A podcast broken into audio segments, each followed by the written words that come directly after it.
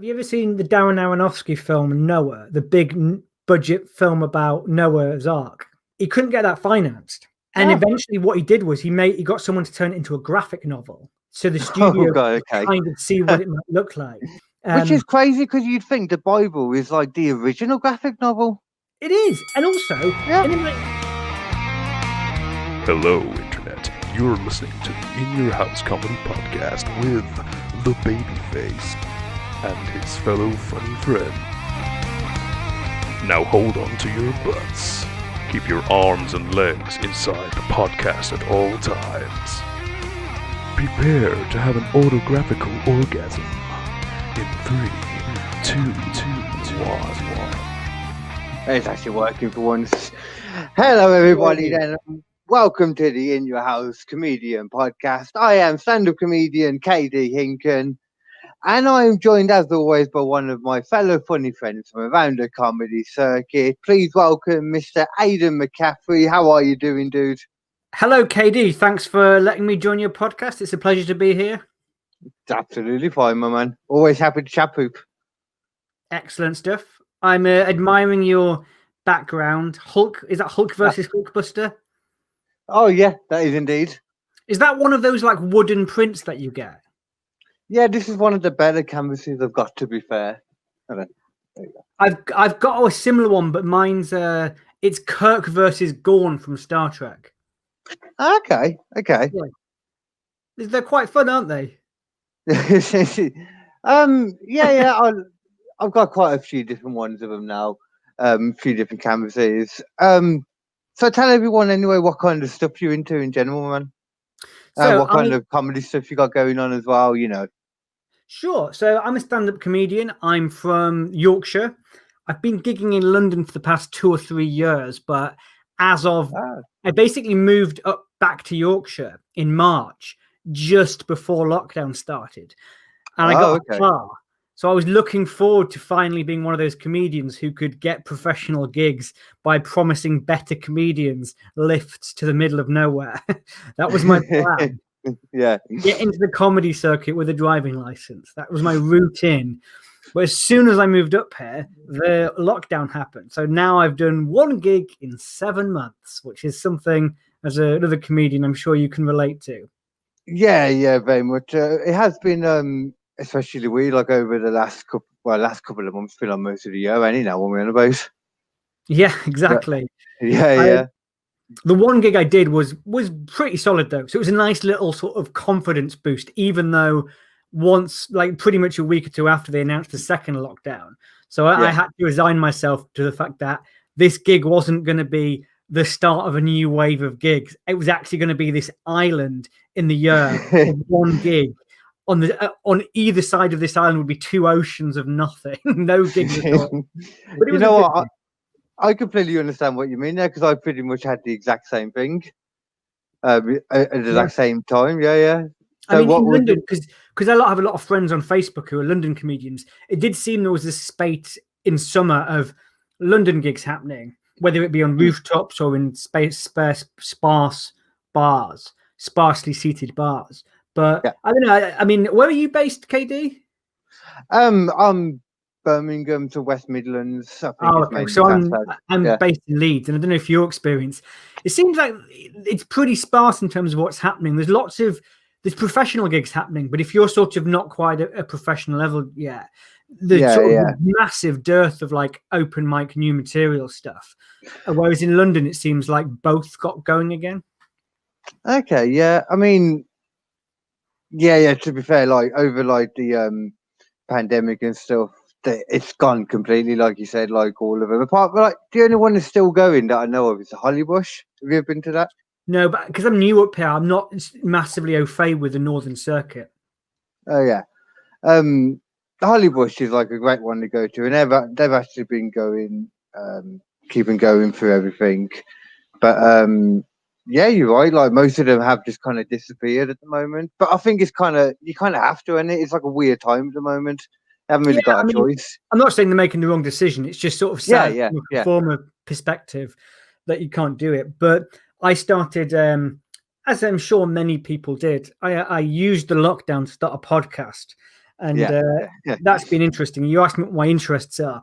I was trying to figure out what to do a podcast about, and I'm basically I'm interested in politics and I'm interested in movies. And I picked movies because I figured it would be a more fun thing to do a podcast about. Because politics, I find it can be hard in the modern age to be funny about politics because you have to get through a Mm. wall of brutal depression before you can get to funny.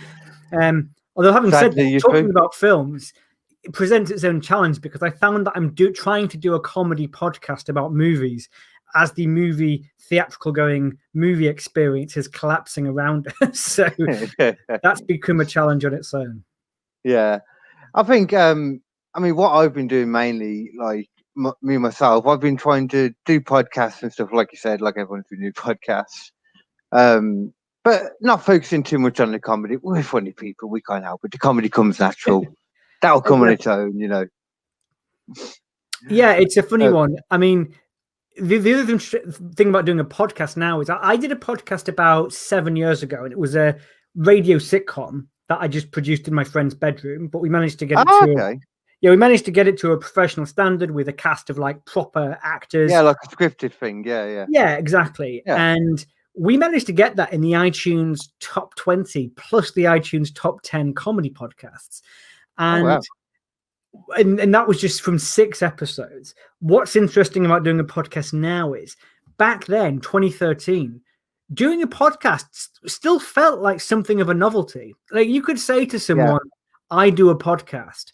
And they'd like light up like, oh, you do a podcast, and it almost sounded like you were Simon Mayo or something because because you had a podcast. Whereas Yeah, now, yeah. because every fucker and their dog has a podcast, Especially now, yeah. yeah, it's so hard to get anyone to listen because it, it, it's like, no, seriously, mine's quite good, and it's like, yeah, you and everyone else's podcast, mate. It's very difficult. Yeah, it's all about like trying to make us stand out, isn't it? Make them different. Yeah, Yeah, yeah. But um, I mean, I know what you mean, like, because I started my in my this podcast, the In Your House podcast, before like about a year ago now, something like that. nice. But um, and I felt like then everyone had a podcast, you know. yeah, so even more so now, yeah. But Yeah. yeah, it's just, just about coming up with some random um new ideas, ain't this. Yeah, I've tried to do like a so it's a film podcast. It's it's ostensibly me reading the film news of that week, like who's being cast in what, what films have Yeah, been yeah. announced, what's happening in the MCU, that kind of thing.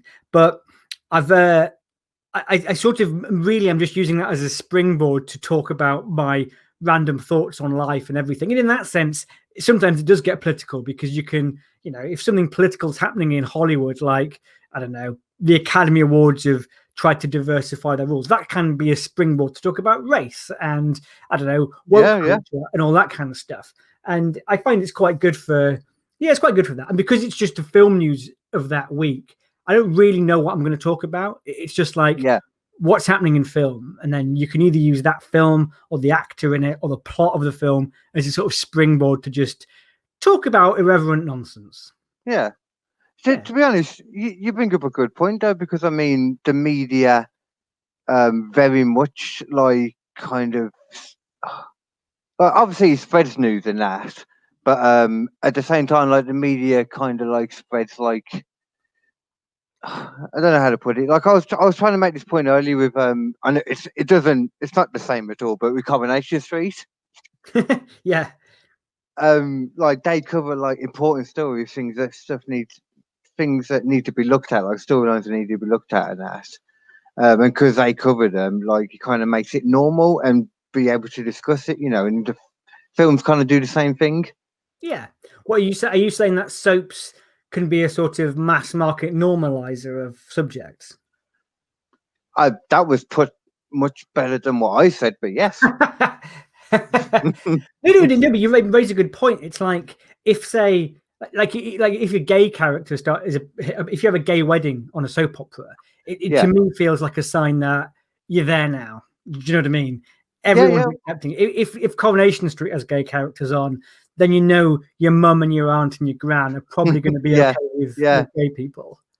Which is pretty much what happened like 10 15 years ago or something probably Yeah, no, exactly. I mean, it's yeah I mean, I'm not a great watcher of soaps because I find the they stretch the plots out too thin. But that's probably just because I'm an elite metropolitan snob who just likes to watch Darren Aronofsky films. But I do think there is a there is a worth in it. Like I don't know. I remember Yeah. when I was young and you Mark Fowler gets AIDS on EastEnders, and suddenly that's Oh, the yeah. way the masses can sort of digest what AIDS is. Oh the yeah, time, yeah. No like- that. That Yeah, one, yeah, Well, you know, I'm just riffing on what you've said. yeah, you yeah, know, yeah. Mark Fowler getting AIDS in the late 90s feels like at the time it felt like that was coming quite a long time after AIDS was announced. You look back on it now and it's like, well, that's only like 10 years after it became a big thing. So, you know, maybe maybe And for ages, they didn't understand it anyway, did they? Like, it's something they didn't get for ages. Yeah, exactly. Exactly. that- you can't digest it. It's like have you ever seen that Eddie Murphy thing when he's talking about AIDS in 1983? I feel like I have, but what was it again? I mean, basically, AIDS was discovered in like 83 ish, right? In 83, Hmm. in Eddie Murphy's stand up special that he released that year, and I can't remember if it was Delirious or Raw.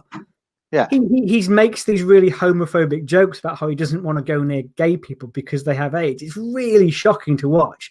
But also, it's like, wow, he was really right out the gate on that issue. Did you know what I mean? It's yeah, just like, yeah, yeah. you know, if there's a controversial issue in the air, my feeling is always, I'm going to leave this for a bit because I want to see where it lands and I want to see where I haven't figured out what I feel about it immediately. Whereas Murphy Yeah, just yeah, yeah, give a shit. He's just straight out the gate on it. And obviously, he then has to apologize for it two decades Yeah. later.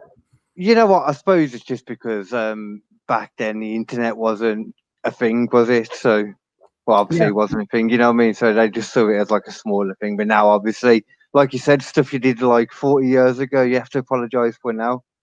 Yeah. But Yeah. um, yeah, yeah, no, that, yeah, yeah. yeah. So I was going to say something. Yeah, and well, completely went out of my mind. That's what I was going to say. Is Soap operas, AIDS, Eddie Murphy, we're all over the place. yeah, Uh, um, yeah. I've grew, I've lived with women all my life, so for me, I've watched the soaps like all my life, man. it is a very much like yeah it's very much like uh, there's certain corners of culture that i'm only exposed to when i'm my, when i'm at my mum's house so like anything like strictly come dancing i'm a celebrity get me out of here coronation street That's good though. I mean, because because now these days you can just be in your own site, it's like information entertainment silo, and it's interesting going back to my mum's house because it's like, oh, I, I get to watch I'm a Celebrity and see what that's all about. Because Yeah. otherwise, I just would have no idea whatsoever. It's the difference. Like it, it does make a big difference, like watching channels rather than watching stuff on demand. I don't know if you've ever noticed that, but it is very different. Yeah, like it feels different as well. Like when you're watching stuff on the channel, it's like you're getting this flow of stuff coming to you, and you can get stuff you want and don't want, and that. But when you're on demand, it's like you know you're picking everything and all that, like on Netflix. I, I worry. I, I was It discussing this feels more indulgeful. Yeah, I was watch. I was discussing this with my wife yesterday because I worry that I slash we are almost too much. Uh, the streaming age allows you to sort of be a control freak about what you ingest culturally Yeah, yeah, because you can be like, I pretty much only watch things that have either been recommended to me or like a sort of critically acclaimed. Like I have to have it on some kind of authority yeah. yeah. that There's it might be good. And yet, some reason why you got to watch it first. yeah, but back in the day, if you just like have five TV channels or 20 TV channels or whatever, you do a lot of flicking through the channels. So you discover random stuff. And I was saying, like, now, like, I would never now consciously choose to watch the TV show Deadliest Catch. Have you ever seen Deadliest Catch? I haven't watched it, but I know what you mean. Isn't that Yeah. uh, fishing? But yeah, but back in the day before streaming, I'd just catch that and then I'd be like suddenly absorbed into a world of Alaskan fishermen. And it's amazing. Like it's just like these guys are insane. Whereas now I wouldn't watch it because it's not in the sort of cultural sphere of Yeah. stuff that I will would choose to accept. So maybe sometimes maybe some nights I do just need to pick up the remote and flick through the channels until I find some random shit that I never ever would have watched otherwise. No, that's a good point. But I never thought of it like that either. Like, because it's just a case of you could be missing out on things as well. Yeah, exactly. Yeah. Mm. But I could see that as being something that will die out over. Well, say soon, you know, like soon in the grand scheme, like, you know, like 10, 15 years, channels, you know, just in general, just kind of dying out. Maybe not 10, 15 years, maybe a bit longer than that. It's interesting. I mean, I think there will always be event television as long as there's always things that excuse me as long as there's always things everybody likes so like stranger yeah. things is an example or actually maybe the mandalorian is a better example because that's on tv right now eh, when the mandalorian new episode comes out everyone's very excited really star wars yeah. when stranger thing or the crown comes back it becomes a talking point so you still have event television but yeah you don't have um it's not scheduled quite as much but ultimately like I think yeah. people still rush to watch it immediately because no one wants to have it spoiled for themselves. Like I watched um I watched the Bake Off final live on TV last week because yeah. I knew if I didn't, then I would potentially have it spoilt for me on the on Facebook. So I was like, I've got to watch the Bake Off final tonight. Yeah, yeah. No, I, I, was watching that as well. I know what you mean, but you, you know what's shocking though? I actually waited. Um, when did I wait till? waited till Wednesday night, I think it was, or might have even been Thursday to watch it. Um, you mad? Yeah, I know. I watched it with my mum. Um, that's why I was waiting for a time, you know, for both of us to watch it. Mate, you are taking unnecessary gambles with your life if you're waiting two days to watch the Bake Off finale. Wow. Tell me, tell me about it. I know it's just how I like to live my life. Though, I, I, play it safe. I'm not a maverick. I'm, I'm not uh, a rule breaker. I've got to play it as safe as possible. You, you're a da- you're too dangerous, man. You're too dangerous for me. It's the only thing that I'll, I can do instead of taking heroin. but um, no, but um, oh, shockingly, it didn't that, get ruined for me. You know, you saying uh, that as a former heroin addict or someone who doesn't do drugs at all. Oh, not a, not a heroin addict at all. Oh, but but yeah, uh, a bud addict. I don't know if you say addict for a bud but you know. Pardon? I don't know if you could say addict for bud, for bud, but you know. Oh, bud. well, as long as just cutting out a little bit as well. I think the definition of addict is if you're lying about how much you take. So, that, I think that's the I, definition. Is it? I don't know. I can't see how that would be the definition of an addict. Oh, well, I, I don't know. I just heard it like because I once said to someone, "I think I'm addicted to chips," and they said, "When someone asks you if you've had chips, do you lie?" And I said, "No." They said you're not addicted to chips. I can see that being a definite symptom. yeah. Hey, I'm not a medical expert. I'm probably just talking shit. I, that, that's all we ever do, my man. nice. Um, did you know? Are, are, you into like Conan O'Brien at all, like the talk show hosts and stuff? Am I into who? Conan O'Brien. Oh, I know who he is. Yeah, go on. Yeah, did you know he's um because he's been in like doing his late show now in some iteration anyway um for like 28 years now and it's finally coming to an end i just saw this the other day yeah hasn't he got some am i right in thinking he struck some deal with a streaming giant to present a show for them i hadn't heard that but that would make sense i heard that what... he's got some daytime show coming out ah well end of an era i guess that lines yeah. up uh frees up a space for some uk James Corden-esque celebrity to uh, take his space. Oh, I'm not a big fan of James Corden, you know. You know, I'm not either, but it's not because I think he's not talented. It's because I think hmm. he is talented, and I think he squanders his talent. Uh, okay, yeah, I can understand that. Like he's, I think he's a good actor. He's a good performer. I didn't see him in Two Men. I saw Two Men, One Governor, but not with him in it. And people I know who saw it raved about him in it. And I think he's a good comedy writer and he's a good comedy actor but his yeah. primary interest in life is to hang out with celebrities, and it isn't. Apparently, yeah. It skewed his career totally. That's why he took this job, interviewing celebrities in America. And and what annoys me about him is when he does skits, the skits are always like, "How amazing is this celebrity?" So if you think about that carpool karaoke thing he does, it's not funny, yeah. it's not comedy. The whole thing is, "You're amazing. Let's sing one of your songs." Yeah, it just yeah, he did this other one yeah. where he's like, I saw him act out all of Tom Hanks's films with Tom Hanks, and it's like, so this isn't comedy. You're just going, I love all your films, Tom. He's very sycophantic. Yeah, That's what I like about him. Yeah, just playing up to them, brown nosing. Yeah, exactly. put it. Yeah. He's very good at that though, but it, it is surprising. Like when you watch like Gavin and Stacey and that, and I remember, I, I think it was after Gavin and Stacey. Did you ever see Lesbian Vampire Killers? I didn't see it, but I know of it with him and Matt Horne. Uh, yeah, that was probably my favorite thing. That was great. That was for the wrong reasons.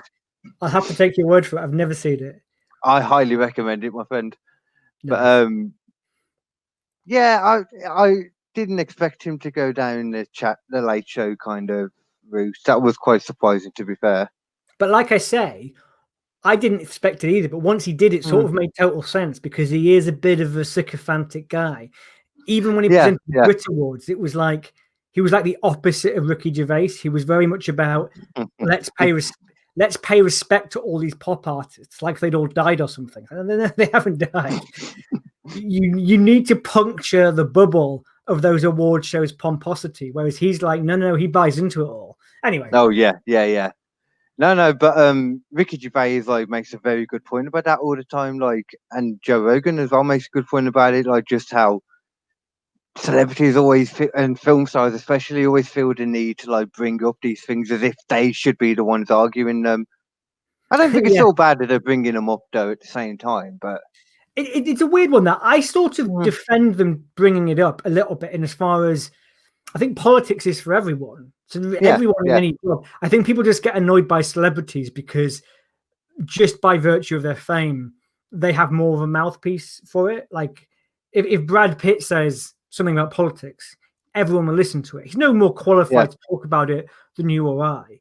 Um, but then when people say, "Oh, he should just stick to acting," I just think, well, you know, I wouldn't say you wouldn't say that to like a nurse. Hey, sh- shut up, nurse lady.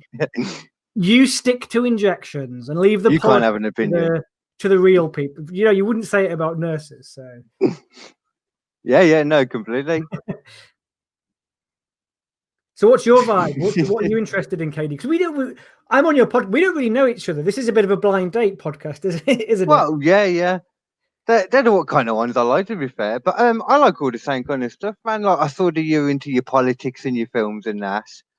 And um yeah, I just like talking about all of that kind of stuff. Like I had someone on the other day that was um or it'd be last week or like three days ago when this comes out. I don't know. Um but um Time is he's in the meaningless Labour Party. Oh, say Time- again, sorry. Time is meaningless in podcast world. It, it is because editing exists. I'm just very tired today, you know. I'm just not on it today. Usually I'm a lot more sharp, and now I'm just not on it today at all. Yeah, mate, it's all good. I'm enjoying it. So you were saying about politics. You were talking to some guy the other day about politics on a different episode. Yeah, well, um, he's just involved in politics in general. He does something in Labour. I don't actually know. I was just thinking about it. I don't actually know what it is in Labour he does, but he does something in Labour. Well, as in you, you interviewed him for an hour on your podcast, and by the end of the podcast, you still had no idea what he did. Two hours.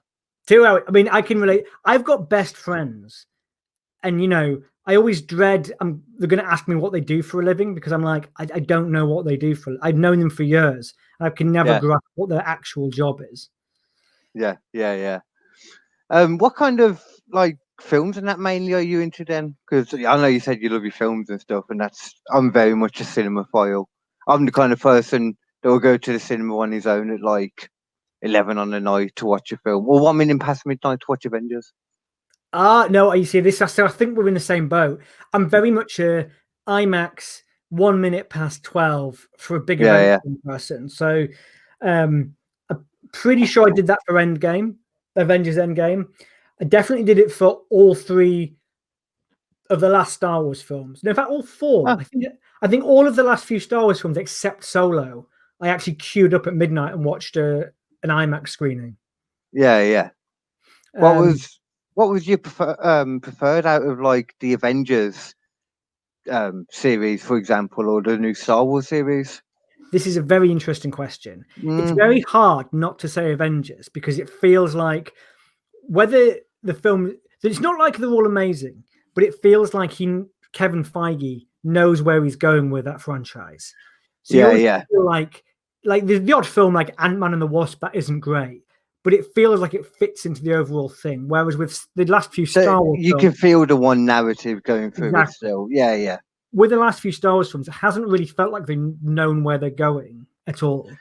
And I think people have lost faith in it. I think if you'd stack up the first five new Star Wars films, Force Awakens onwards, against Yeah. the first Marvel, first five Marvel films, they're not that much different in quality. You know what I mean? There's some duds in those Mm. early Marvel ones, like uh, the Incredible Hulk.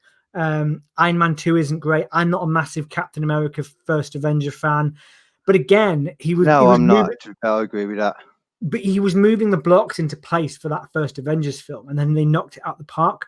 So again, yeah, it's like maybe on a film for film basis, they're not that much different, but it Yeah, did feel yeah. like they knew where they were going in a way they don't with the with these new Star Wars films. And I really liked some of the new Star Wars films and defended them quite a lot. But by the time it got to Rise of Skywalker, it was like, ah, they didn't really have a plan for this, did they? Yeah, yeah. If I, I was talking about this recently, if I remember correctly, wasn't it to do with J.J. Abrams did um Force Awakens, and then Rian Johnson was he took over um for what was it Last Jedi, wasn't it? And then J.J. Yeah. Abrams tried to salvage it for Rise of Skywalker. It was everything that I enjoyed in Force Awakens kind of got messed up by Rian Johnson in um Last Jedi. I felt. Well, I really liked The Last Jedi. I quite liked how it dismantled Hmm. the franchise in a way. And yeah, I mean, it was quite bold. It was like calling people don't like the prequels, but it was sort of calling back to the prequels in some ways by talking about how the Jedi, like, me- with the height of their power, just totally fucked it up and allowed Darth Vader. Yeah. I quite like the way it, disma- it sort of dismantled the franchise in that way. But uh, uh, but I think it was teeing up a finale that they just couldn't really deliver. Like Endgame, they've been putting those blocks in place in terms of the Infinity Gauntlet for like 10 years. And it paid off yeah, emotionally yeah. really well. Whereas it felt like by the time they got to R- Rise of Skywalker, they didn't really have any of their ideas then. Oh, let's bring back the Emperor out of some misguided sense of fan service. And it's like, uh, I don't know. I want Yeah. to. I want to see. I always say in my podcast, the movie news Spedanza. Feel free to download it if you're listening to this. I always say, I don't mind endless reboots, but I would like people to do something new within it. If Hollywood insists on just rebooting the same franchises over and over again, then at least tell an original story within that universe.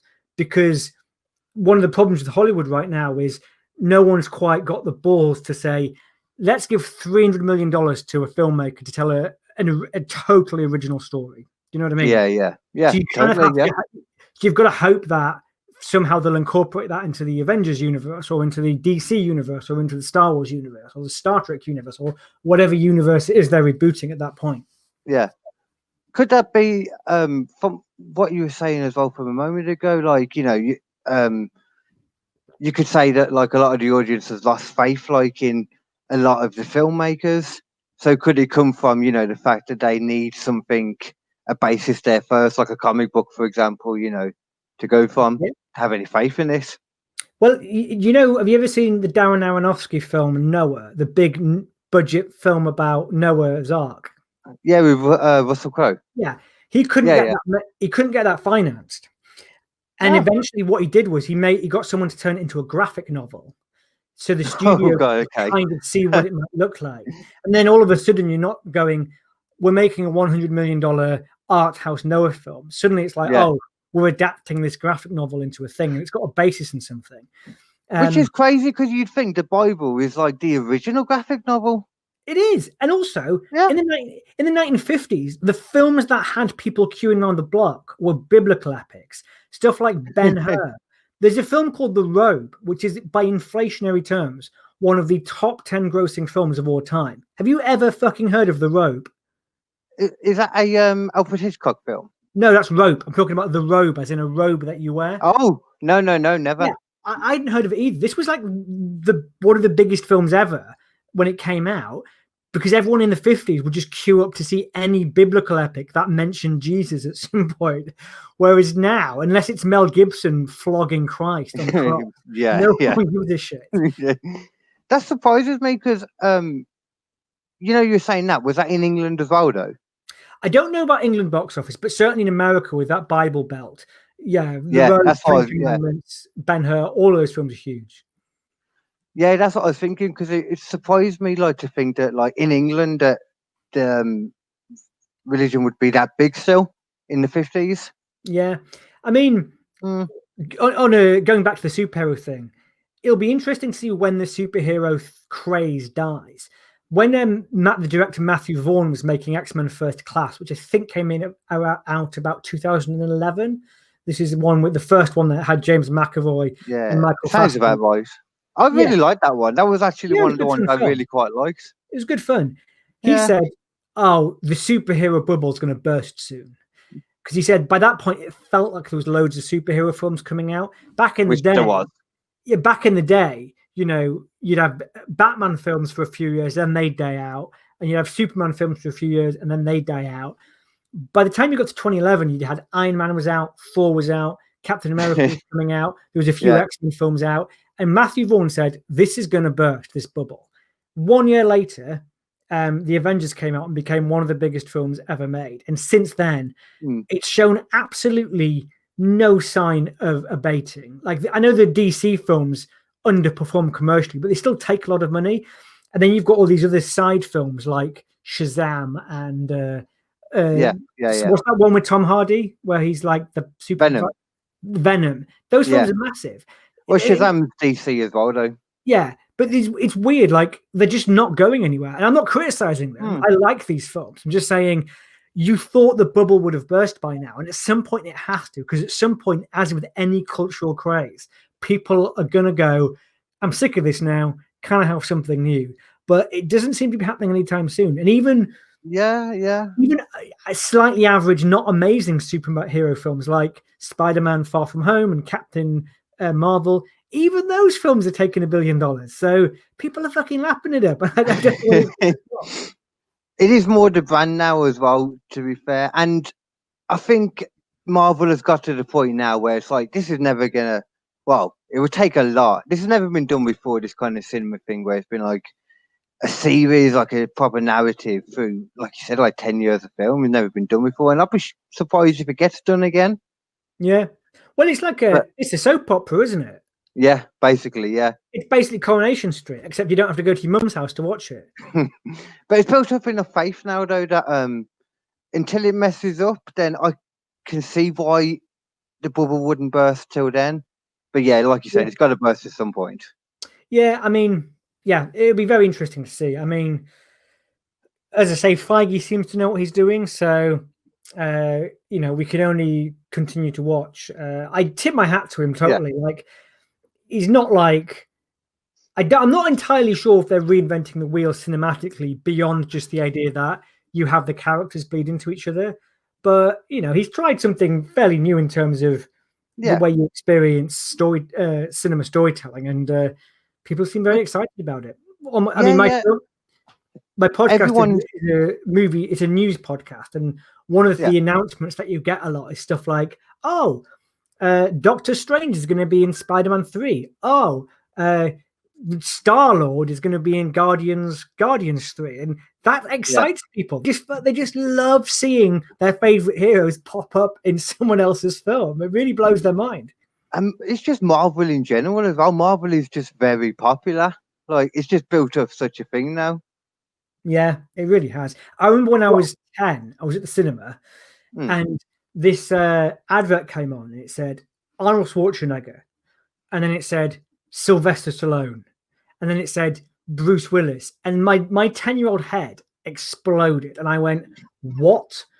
This is going to be the best film ever. And it turned out it was an advertisement for Sky Movies. I felt really jaded as a kid. Whereas now it's like, you know, I watched Avenger, the first Avengers film I saw when I must have been what 26 or 27 or something. And I thought, oh, this is interesting they're doing this. But if you were like 12, like imagine what that must have been like. Just it would have yeah, yeah. blown your tiny brain out of your ears.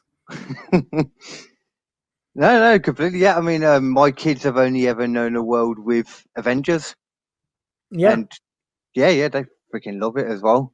oh, you mentioned but- got kids. Can I ask you a question? Of course, you can. So my wife and I are trying for a kid now. I Oh. have a I have a very deep paranoia about how having kids will affect my creativity uh, or the time that I put into it. As someone who is both a creative and a father, how how do you how do you manage that challenge? You've just got to find your way of doing it. Like, you know, what I mean, obviously, for a while, it's going to take a while of just focusing like for the first couple of months, saying it, you know, because probably little babies are hard work. Well, yeah.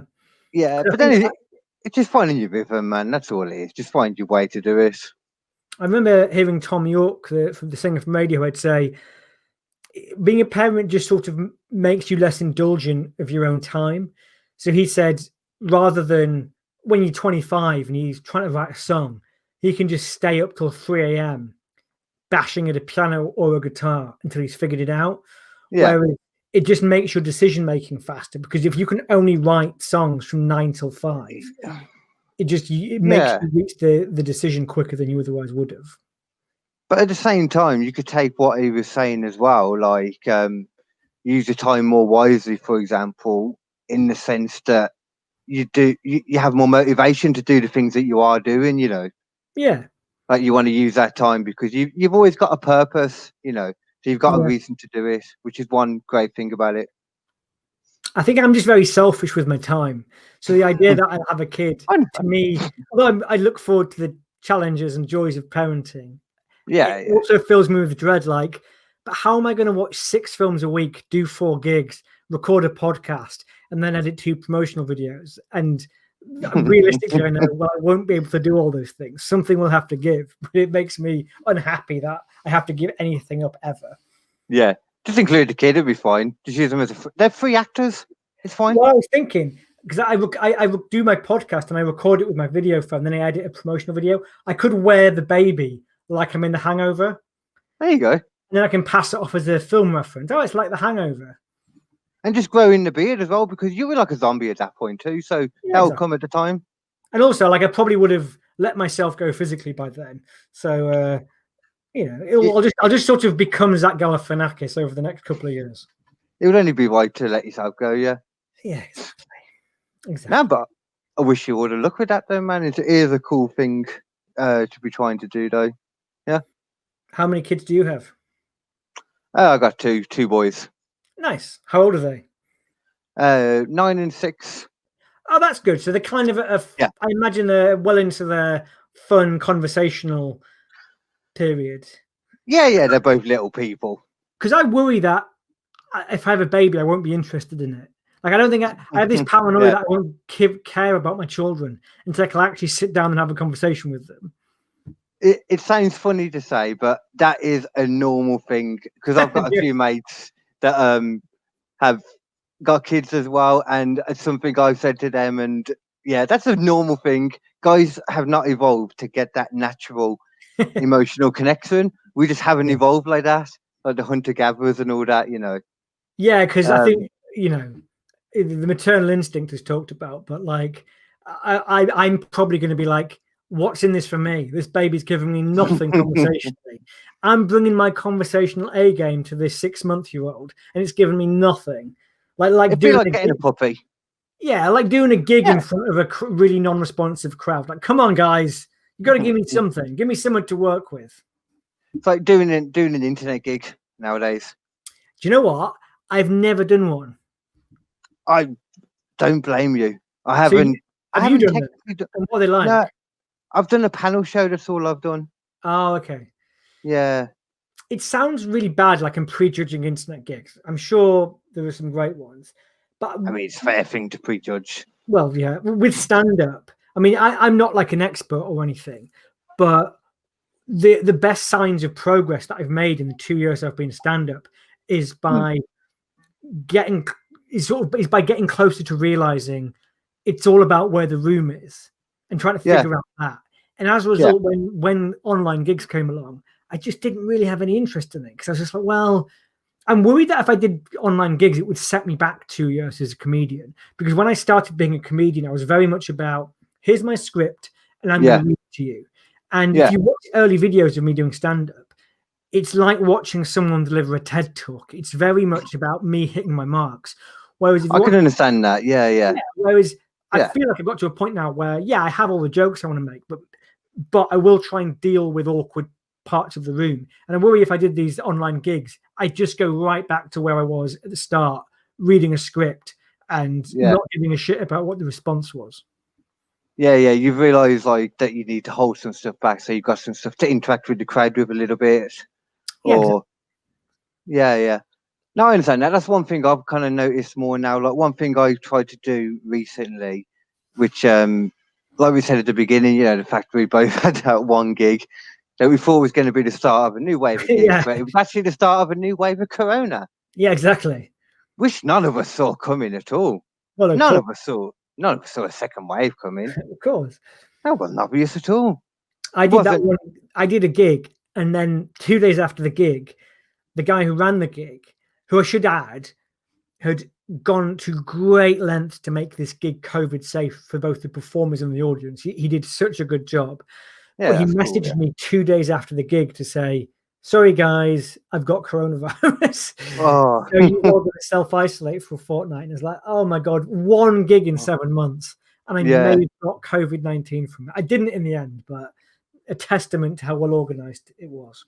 was he like the guy in the bar as well? Then Pardon? Was he the guy on the bar as well? Uh, no, he, he ran the gig and was the MC. He he booked it. Oh, okay, okay, Yeah. got you. Yeah, yeah. you probably know. I. I thought- don't want to mention his name, but I'm sure if you're a northern comedian, you will have gigged with him.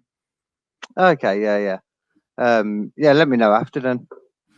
Oh, I could type Uh, it into the private chat of this if you want. Oh yeah, go on. I always forget that's there, you know. But um, what was I saying a second ago? Yeah, but one thing I've tried to do with um, oh yeah, yeah, I think I know that name actually. Um, yeah, one thing I've tried to do though with my set at the moment is try to include having it based around like one topic. Or the podcast or the gig. Oh, a gig, uh, a set, my set, you know. Oh yes, yes, yes, yes. yeah. I think that's very wise. I mean, again, like you go back to my first gig, it's very much about me trying to stitch together lots of random bits. But apparently, you know, industry people do say that, you know, if you can just take one subject and riff on it for 5, 10, 20 minutes, it's a Yeah, sign that yeah. you've really interrogated that subject for all the comedy gold you can mine from it. Yeah, yeah. So what's your Uh, comedy stuff about? What do you talk about on stage? I, I talk about anything. I mean, the general um, like sto- story that I go with through all of it is I just talking about my tiny tongue and my lisp. I use my lisp, you know, as the general things tongue? typing together. Oh yeah, tiny. Wow. Is that like a Mm. medical thing or is it just slightly too small? Well, it must be a medical thing. It's a, definitely a disability. Oh no, I just mean I have small I have small tiny hands like Donald Trump, but I can't quite claim it's a disability. It's it's just I have slightly small hands. No, no, it's it's not like a proper thing that I know of anyway. I'm sure. I'm sure a lisp, to be fair, is a medical thing, but God knows anyway. No. Hey, it hasn't held back Jonathan Ross and it won't hold back you. Oh no, no. It, it, it's it's a unique selling point, if anything. yes. Um, oh, cool. Um, my stuff tends to be about family. I have a Mm. slightly dysfunctional, a loving but dysfunctional family. And, Best uh, without going into too much detail, because some of it's quite dark, some dark stuff's happened in my family. So I sort of tend to talk about that on stage and make jokes about it. Yeah, I'm a fan of dark humor as well. Yeah. And or like sort of emotionally dark humor anyway. Like I don't want to be an edge Yeah. just talking about very dark stuff on stage. I quite like that. If you can present that in a funny and humorous way, I'm quite a big fan of it. I sort of in a weird yeah. way. You're on about covering like um dark or strong topics rather than just saying like something dark or you know like a bit edgy just for the sake of saying it. Yeah, like uh, like Yeah. the difference between going, oh, I had a suicide in my family. Let's talk about that. That not like me going on stage and going 9/11, lol. Do you, you know what I mean? Like, like yeah, some- I know what you mean. Yeah, yeah. um, my friend, uh, I do have a friend. My friend Nigel. I do have a friend. No, my friend Nigel. He often calls me a a reformed edge lord because in private, I am the kind of dickhead who will say things to shock people, but on Oh, yeah, stage, we- yeah. I don't do it for some reason. I never have, and I don't know why. I think it's because I don't like comedians that do it, but I quite like it if you're in polite conversation to just suddenly say something to shock someone, just to sort yeah. of like upset the apple cart a little bit. yeah, that's your friend though, isn't it? Like I understand that. I think I'm quite similar to be fair. And when you're on stage, you care more about what you're saying, like you think more about it. Yeah, exactly. It's like Mm. I don't know. It sometimes feels like it would be too easy to do it on stage, whereas I don't know, uh, just saying something to shock a friend in a sort of dull conversation, especially if you know them really well. Um, that can be Yeah, yeah. But that is also at the same time, though, something you might lean on if you were gonna like just throw something in randomly in the middle of the set, or you know, react to something that someone says. yeah, maybe yeah. And then it's got a bit more punch as well if you're not relying on it during uh, the Yeah, kind yeah. of stuff. But yeah, Uh, you were talking about your stuff that you were including anyway. Sorry. Oh yeah, I mean, just I mean that's the kind of thing I like to do. Uh, I did. Uh, I suppose another good thing about doing emotionally dark stuff is it's quite. It's always interesting the idea of getting everyone on side before you go there. Yeah, yeah, Um, I had this idea when I did my first Edinburgh show that you know those uh, dead. You know, you know, there's that thing in Edinburgh of doing dead dad stories where you do a stand-up routine about a loved one, and then right at the end of the show, you have this shock twist that they actually died. I to be honest, I've never been to Edinburgh. I've only been doing it two years. I haven't like done Oh, the whole Edinburgh Well, thing yet. the comedian Russell that's Kane. Okay. Sorry, go on. no, no, no. I mean, okay, that's just a weird thing to do. So yeah, please well, let me know. Russell Kane did it really well in his 2011 show Smoke Screens and Castles, and he won the Perrier. And then since then, it's become this thing like, oh, comedians doing a dead dad show. That's original. And I thought, wouldn't it be interesting to just come straight out of the gate and reveal some really dark death that happened in your family, mm-hmm. like a real one? Mm. Like, because I have one in my family, and just saying that and then seeing if you can claw the audience back. But I think I Yeah, sort of made this. yeah, like- like giving yourself a challenge, or just going Yeah. out and saying "fuck you all" and then Yeah. doing it. but I think I made this slight mistake of like, I do not have the skill to do that yet. do, do you know what I mean? It's, like when you see like an open mic comedian trying to do some meta Stewart Lee stuff, and it's like Stewart Lee will have learned to tell a joke before he started doing that meta stuff. You can't just dive in with the meta stuff. And yeah, yeah. I went But the to weird- way. So okay. I'll just make one more point. I went through this No. weird few months of like going around telling audiences that my brother had killed himself and then launching into this string of really dark jokes about suicide. And it got such a mixed reaction. Like it was just so half the audience were laughing and then half of them were just like, what on earth is this guy doing? And, and it was Yeah, a really yeah. it was a really interesting lesson in the fact that you you just because it's my because it's my story i do have the right to tell those jokes but it doesn't Yeah, necessarily mean the audience are going to be totally on board with it straight away.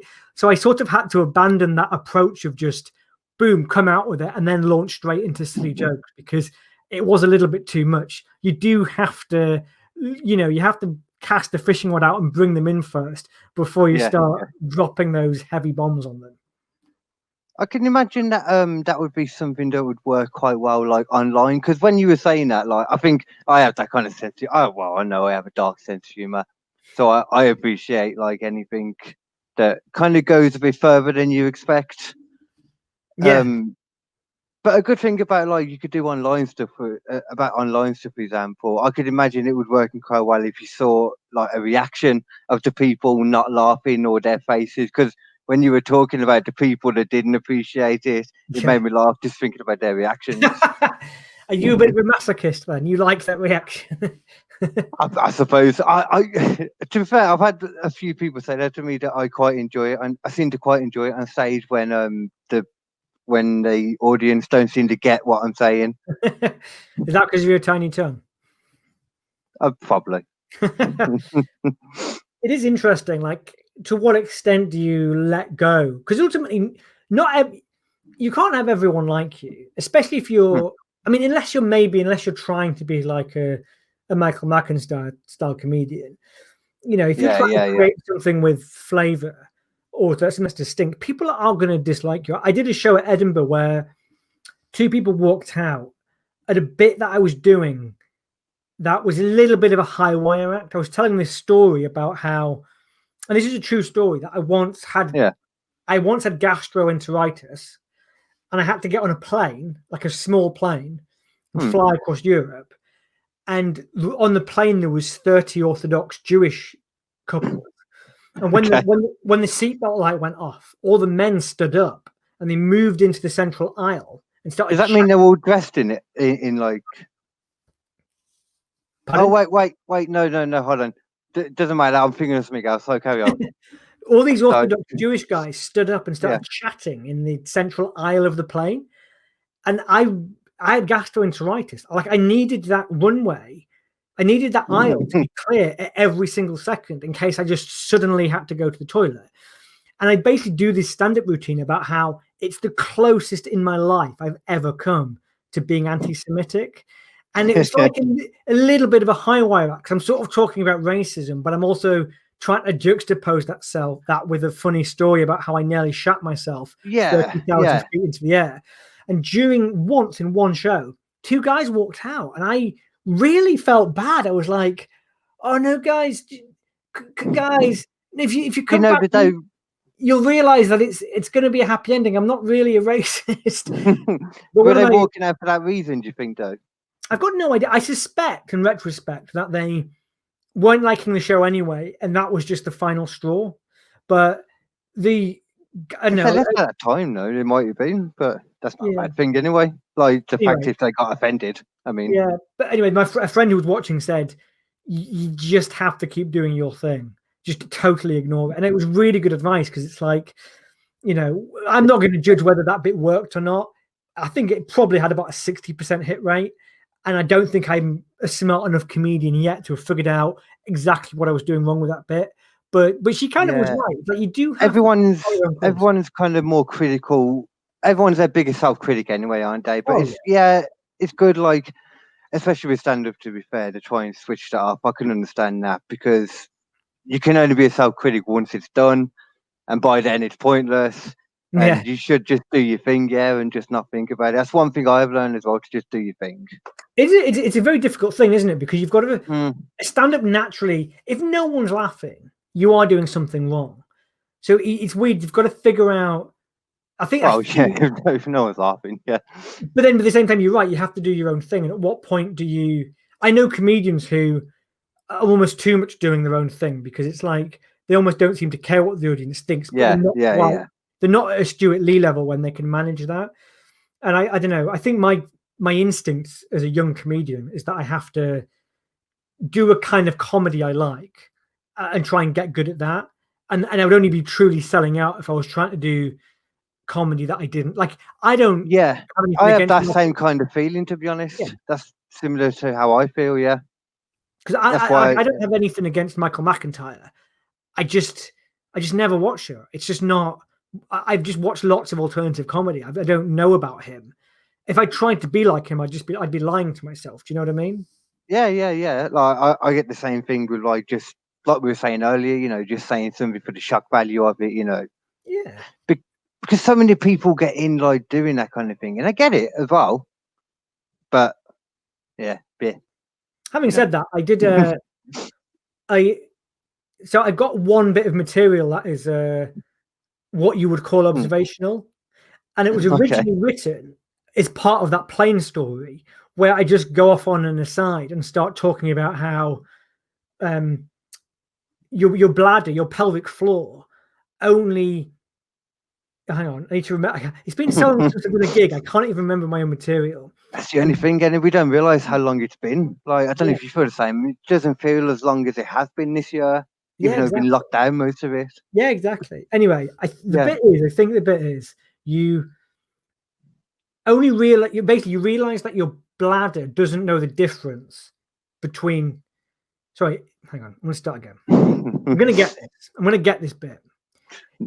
It's I believe in you, sir. after- it's only after a long car journey, a long train journey, or a long bus journey that your bladder slash pelvic floor realizes that you realize that your pelvic floor doesn't know the difference between being inside your bathroom at your toilet and simply seeing the front of your house. yeah. You know I mean? Like, because when you get home and when you see your front door, your pelvic floor releases and it thinks, now we go to the bathroom. Yeah. Um, that originally started out as an aside to that whole thing about being on a plane with gastroenteritis. and I've sort of since like surgically removed it, and it's like pure observational stuff. And I really love Yeah. having it in my arsenal because it's like it's like a fun thing to have. If you're doing something weird and people aren't liking it, you can just chuck in that bit. You know what I mean? It's like a nice little Yeah, safety valve you can release every now and then. yeah, no, I know exactly what you mean, man. Um, it's like holding back like that bit of material that you know you've got there. Yeah. Um, yeah, it's it's it's one of them things that you can't have until you've been doing it for a while, and it. oh yeah. Like, I, can't imagine how. I don't know about you, but one issue I've always had is like just remembering the set and stuff. It's got easier as I've gone forward now, and it's got in more, and I've done a few techniques to try and do, um, try and a few techniques to try out to try and remember it, and it's getting there a little bit. But I can't imagine how people that go for like sixty minutes sets do it. I can't imagine that. it's insane. I mean, I use I, I use mind palaces. That's quite a useful way of doing it, where you know you put items in each room, but at the same time, I saw that in Sherlock Holmes recently. yeah, yeah, yeah. That's why I got Sherlock, it. yeah. It's just like you Oh, go okay. through your room in your house, and I can still sort of remember mind palaces I had from my first gig, like weird abstract things, like oh, there was a bar and there was three fish in it, and there was a condom at the end, and then there was a light switch. And I can't even remember what the jokes were, but I sort of have this powerful memory of this bizarre room I constructed to knit together four jokes. It's so weird. Okay, that's But, that's an um, interesting concept. Yeah, but once you get into the rhythm of a gig, like if you're really in the zone, Yeah. that's when it becomes dangerous. Like um, the gig I did last month, I had a mind palace for it, but when I came off stage, I realized, oh shit, I missed like three or four good jokes there because because it was going well actually, and it would have gone even better had I have remembered them. But it's a different. Yeah, yeah. This goes back to the problem of not gigging in seven months. It's like you're out of practice. If I was gigging regularly, maybe those jokes would have just come to me like that. But it's very even professional commit. I've heard Richard Herring say he doesn't feel if he has several months off. It's like he can't do stand up at all.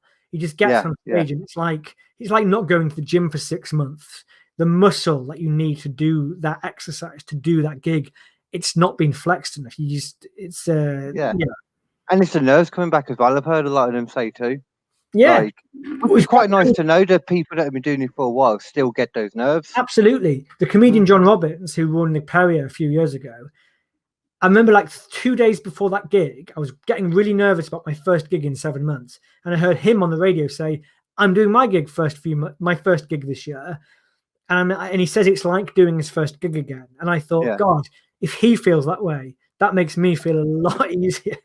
makes me feel a lot happier about what I'm about to do.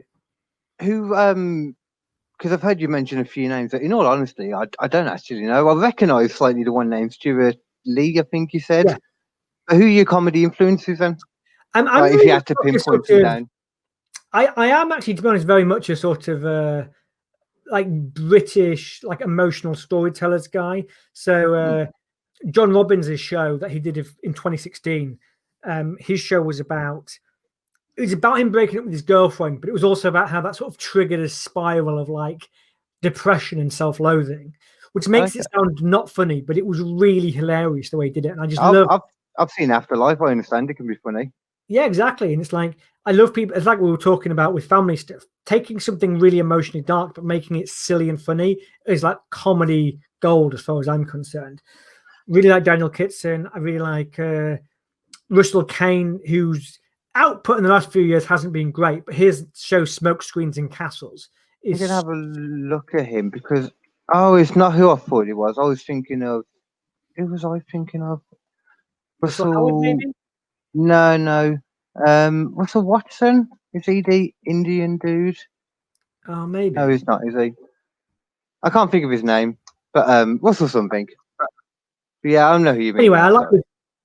I basically like male comedians who talk about their emotions. I mean, obviously, I love some female comics as well, but uh, I think just because I'm a guy, I just tend to gravitate more towards that point of view.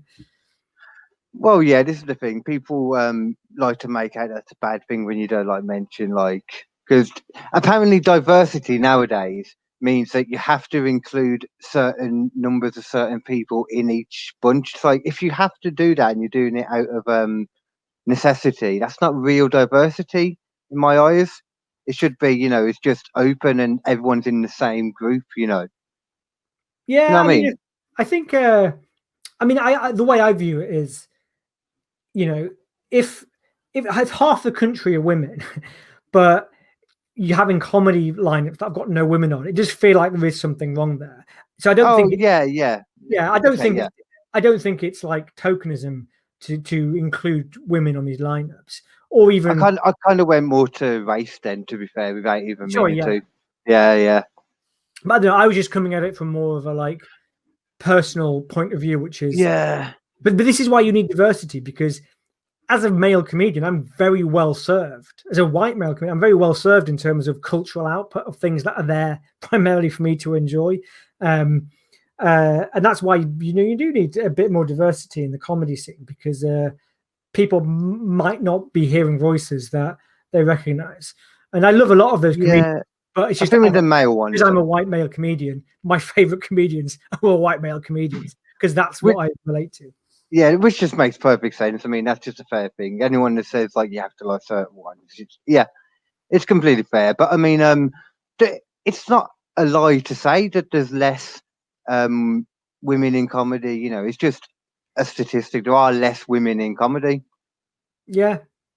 But is that Um, because then is that because the bar is that because the barriers are close to the mentoring, or do you reckon it's because they're less interested in comedy?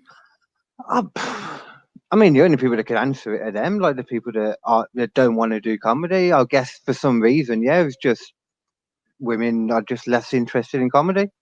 Just mean- it turns out that way anyway. I don't know. I mean, it's an, I- I'd be surprised if that was true. I, I do sometimes wonder with because film directing, going back to movies, film directing that's a thing where women have been historically underrepresented. And again, Yeah. is it just that men are more into the power trip of having a megaphone and standing in front of 100 people and yelling at them and telling them what to do um it could Which makes sense. yeah i mean it could, it could just be the case that like more men are interested in that role having said that, I can see we've evolved that way, yeah.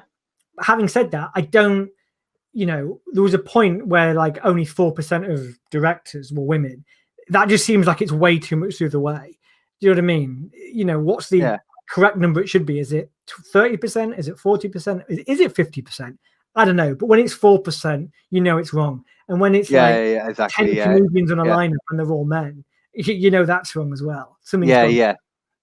No, no, you're right to be fair. When you put it in that sense as well, which is obviously true, yeah.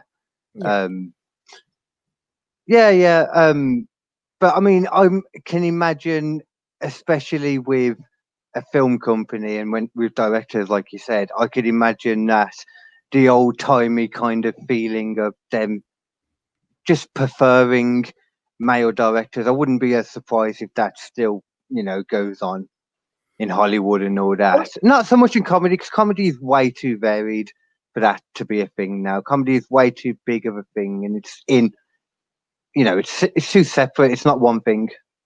Maybe I don't know. Well, we'll have to. I mean, I, I don't think as a male comedian who's only been doing it two years, I'm to be honest, I'm probably not hugely qualified to talk about it. There's a, Oh. I'm sure there's people who've got a, a much more informed perspective on it. Again, John Robins, Mhm. the comedian that I mentioned earlier, on his podcast, they does with another comedian called Elis James. They've both dated high-profile female comedians that had long-term relationships, and they often talk about how it has given them an insight into the sort of horrors women have to face in terms of Yeah, yeah, barriers to entry and what's kind of expected of them. Uh, One thing I will say is like I can imagine there's a whole different waft of barriers and Yeah. different things they have to met. Yeah, one thing with being a woman in general as well. Yeah, one Yeah, thing I will say that I feel fairly confident on is that I think one of the problems with comedy that women face, because a lot of women talk about sexual harassment, horror stories you have in the comedy industry. Which And is what I'm about to say- my mind went. Yeah, Yeah, what I'm about to say is not meant to excuse that, but because comedy is in bars, it's in pubs, it's in clubs. I think a lot of comedians and club owners will probably forget that it's supposed to be a professional environment and that, you know, basically two comedians and a MC and a promoter are effectively in their office when you're at a gig. But because Yeah, you're in the same environment that you would usually socialize and get drunk in and make sexual advances in, I think people do forget themselves. Again, that's not an excuse. I just think it's maybe part of the mindset of why uh, so many men do behave yeah. ill towards women in these circumstances. It's, it's more about like the bars and that in general. Just like there should be more of a understanding in general in society and in these places that you know like that kind of stuff. No, not sexual advances because sexual advances aren't a bad thing. People kind of make No, sexual advances out to be a no. I know it weren't you weren't, but people kind of made that out. But um, yeah, like the unwanted ones. Obviously, you just need like some security there and stuff, which would be good. in your office they were had a they were serving pints on tap and you were drinking a couple of pints every couple of hours. And you know, they were serving nuts and crisps and there was some music blaring bangers, classic bangers. And your boss was doing it as well. Yeah, exactly. And but this was in your office, and there was attractive women around. At some point, you you might start cracking onto your colleagues in an ill in an ill-advised way. That's Uh, essentially what, where I've worked in an office. I've been in a Christmas party. I've had a fun night. I understand. yeah, exactly. Well, you know, Christmas parties. I mean, that's the whole of the thing. I think because everyone It has been- really is. everyone has been bottling up all that sexual tension for 12 months and then suddenly it all gets released at the christmas party and everyone's banging Yeah. everyone's finger blasting and then You're back the office Everyone's allowed to give in to indulgences in on Christmas. You know. yeah exactly so um yeah Yeah. anyway Yeah. anyway, with that, I'm not going to say anything else in case I get in trouble. well maybe we will although actually i should go th- th- you raise an interesting thing there one thing i'm trying to do on my podcast is Hmm. i mean I, I i think i'm fairly woke although i say that hesitantly because i think the word has become is used in different ways by either proponents of it or critics Yeah. So I yeah, think yeah, sort of lost its original meaning which actually Yeah. to be fair the original meaning which is to do with black american consciousness wouldn't apply to me anyway i think i'd like to think i'm I've- fairly woke but I think this kind of thing is true with most things. Most things have lost their original meaning. yeah exactly. When most, yeah, most things go through that. Okay. Um, but I think even though I think I'm fairly woke, I also think I think there's more room to talk about subjects in an irreverent way than is perhaps being is perhaps been given credit for by some woke people. And I'm not saying that as a Mhm. criticism of them. I just think you don't always have to tread on eggshells if you're confident about the point you're trying to convey. Um, yeah, yeah, yeah. You so like last week on my podcast, I was talking about Black Panther, and I accidentally said, "Oh, Black Panther, the first big black superhero," and then I immediately thought to myself, "That doesn't sound like the most politically correct thing." But because I was fully aware that I just accidentally misphrased saying he was the first black big, superhero, yeah, to you mean like compete with white mainstream. You mean I the, just left the in the mainstream black superhero? I know what you meant. Yeah, I just left it in the edit because I thought that's like a slightly irreverent way of putting it. But most people, I think, would either be surprised by it, but also understand what I thought I was trying to say. So I yeah, always yeah. there's, get what you meant. there's, there's room. I, there's room to be irreverent on these things without necessarily always worrying that you've like insulted everyone by doing so. Um, that's my yeah. thing. No, I always like to think like that. I try to unedit my podcast as much as possible and try to take as little out, unless like the person I'm interviewing, um, that I'm talking with, not in the interview, um, wants something in particular taken out that I didn't say, which would surprise you. The things that comedians want taken out, it's not at all the stuff you would think. What do they want taking out? Comes down to politics and stuff a lot of the time, not out of Mm. boredom, just out of like their opinion on it or their understanding or lack of understanding of it. Yeah, I mean, it, it's Which yeah, it's surprising. interesting. On my on my podcast, I'm trying not to. I don't know. I'm trying not to make it too much what my opinions are, and I'm trying to make it more about using, as I said earlier, using it as a springboard to just talk about things that just to be funny, to be irreverent, and all that kind of stuff. Yeah. Because I'm a bit paranoid. Like, isn't everyone's podcast just them saying their opinions? But having said that, I've become a bit concerned lately. Maybe people do want you to say your opinions. Otherwise, if you're not, maybe you're not putting enough of your own personality into it. One thing I've noticed, You can do with- both though. yeah, one thing I've noticed with like young comedians, I don't know how old you are, but young 20 something comedians who seem to be absolutely smashing social media. They're really like wearing their personality on their sleeves. Do you know what I mean? Just Yeah, yeah. uploading stories of themselves, reels of themselves. Yeah, I- on TikTok, and it's not me. I- yeah. I think I'm like a 35 year old Twitter user who's not quite, who's not quite got the hang of like just putting Yeah. your personality out there constantly. I I understand what you mean completely. Like I'm 29, so I'm kind of in the middle, I guess, of the two generations. Um, so I, I like to think I'm very open and very myself, like on social media and stuff. I like to just not think about what I'm putting up, just be myself. You know, say something stupid, generally go on a random tangent. Um, but I have to kind of force myself to keep doing it. I don't like to keep posting stuff. It's not natural to me to keep doing it day I'm after day. Uh, unless it's work stuff, like I've been making a lot of stuff lately, so I can do it for that, like making videos, making podcasts. I've got like a retro gaming thing at the moment. Got like a true crime podcast. Got the quiz that I do every other Wednesday. That kind of stuff I can do, but just Yeah, being maybe- myself. maybe that's. I don't know. I think I think I'm just having an early midlife crisis where I worry. I feel like I've been through that. Yeah. even though you're only 29 and you've already had one, yeah, Two kids, though, you know, like it makes sense that it could happen earlier. Exactly. carry on, sorry. But I don't know. I worry that um because people say, oh, and I don't know how true this is. People say when they're looking for new comedians, they, the industry, they want to see the whole package. They The want to see day. that you're smashing it on social media, that you're smashing it at gigs. And I really hope it's not true because I don't know how to smash it on social media. I see these people wearing the uploading four videos, four stories of themselves a day on talking on Instagram, and I just it's it, I can't be asked to do it. Yeah, And- yeah. So not in my. You're about more like when we were gigging as well. Yeah, exactly. Yeah. One guy I know, and he's a nice guy. He's really confident. He's a slick comedian. When he does a gig, there'll be like 15 stories of him on on the way to the gig, a video of him doing the gig, a video of two other people on the gig making everyone laugh, a video of him on the tube home going, "Oh, well, that gig went quite well." Yeah.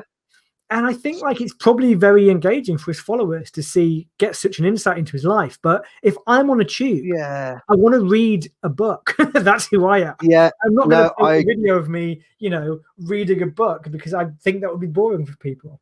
I completely agree. I, I don't think it's so much to be boring for people because I think it sounds like me and you are very very similar. Because when I, I'm not a social, I'm social once I'm in the situation. I'm very social and enjoy being social, and I'm decent at it, um, especially in person more than anything. Um, but in general, I prefer to just sit down, like you said, read a book, watch something to myself. You know, get a bit high, chill out. That's my thing. But um, I think it's probably being a social person makes it easier to do the kind of social media things in the name, you know. Yeah. Um, yeah, I don't have that in me either, so I completely agree. I I mean, that's why I it. film my podcast and I, I edit clips and splice in movie clips and I put that online because to me Yeah. that feels like, oh, like I've created a little thing there. And it's sort of close to what those guys I was talking about were doing, but at the same time, those guys, because it's a much more informal, loose way they're doing it, they can put out, they can pump out so much of it. Whereas with me, it's like if I want to post a thir- like a 90 second video of myself talking, I feel I've got to put loads of bells and whistles on it to make it work. I've got to like put in like a tag at the front, splice Yeah. some video stuff in, um, put a score on. I literally put a score on. I put like classical music on some of this stuff because, and maybe. That's, it depends, man. it could work, yeah. something on it. me that I think I'm not interesting enough. I've got to put Bach playing the piano on my thing for it to be worthwhile to someone. And I wish I had the confidence of some of these young guys to just be like, oh, here's me eating my breakfast thinking about a gig. I almost wish I had the balls to do that, but I don't. I'm like, guys, get me some classical music because people are not going to be interested in A Dog reading a book on the tube. You know, one thing I've learned though, like from podcasting more than anything, because like talking a lot about comedy, so talking to a lot of comedians, everyone is unconfident in their own way, Yes. like very much so. So I know what you mean, like just putting the bells and whistles on there. I, I, I love editing, so I'm a big editor, so I just do it naturally.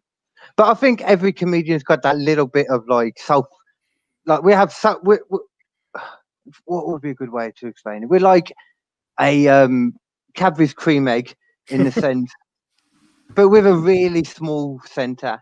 Whatever chocolate has a really small center. So we've got a lot of the chocolate, which is self doubt, and then right in the middle, there's this tiny, this tiny little um, cream, cream of confidence. Yeah, this cream of an absolute self confidence that is undying. You know, just undying, and it's just there. I did a gig recently where I, I went really well. Well, it was the gig I talked about. It went really well, and I was really going out of my way to because the room was a this bit the one awkward. just before the second lockdown? Yeah. Yeah, the yeah. room was a little bit awkward. It was like a new night. It was a working class club kind of thing.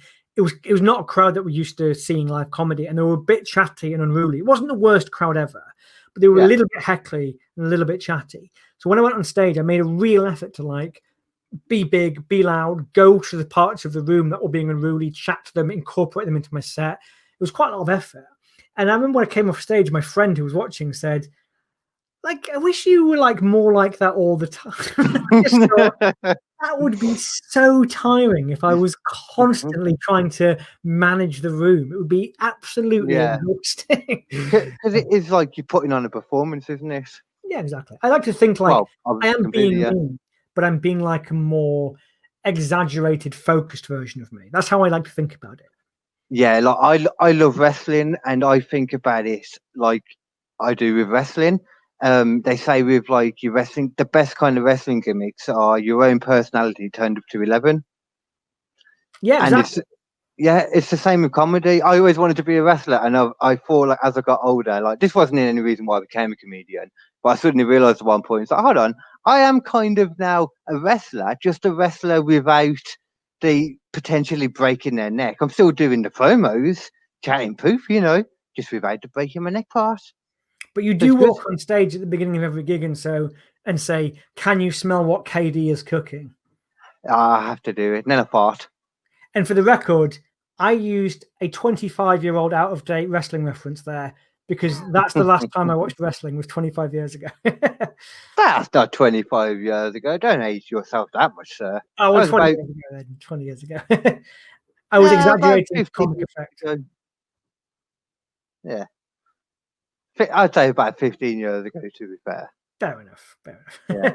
Well, Although he did come back for said- I remember one thing my dad said. He was watching The Rock do wrestling, and my dad said, That guy's going to be a ma- wrestling. yeah, he said that dad's sorry, my dad said that guy's going to be a really famous actor, and I went, and I was like a pretentious cinemaphile even at fifteen, and I was like, why? And he went, look at him, just look at him. He's just it's just acting, it's just pure charisma, and he was totally right. He's like the most bankable star on the planet now.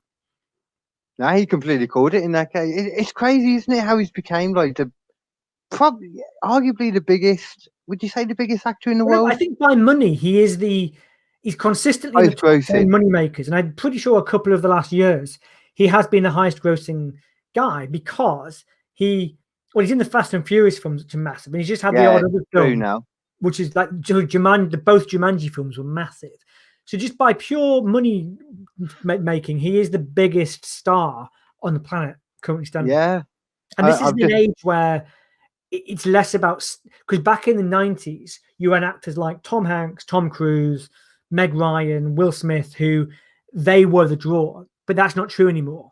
The Yeah. draw is the franchise. That's the big thing. But The Rock does yeah, stand yeah. slightly apart as being someone who seems to have enough charisma and star power to open a film. Yeah, you do. You do have some, some um, which are basically looked at as like franchise, not starters, but arguably franchise starters as well. Because even The Rock, you could argue that. Oh, basically, it is. You know, like from the fifth, past five onwards, it's a whole different kind of film. Oh yeah. I only Yeah. started watching those films once he showed up in them. Yeah, I think that was Fast Five, wasn't it? Yeah, no, he Only was. That was the first one with The Rock. Yeah, yeah. But um, yeah, they all focus now, and you get a few people that you know, like so. There's The Rock.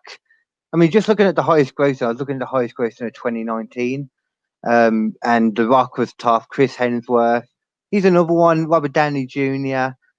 Um, Chris Evans down the bottom. Adam Sandler used to be one of them, but he's Yeah. kind of. I still like Adam Sandler, but he's obviously gone way down now.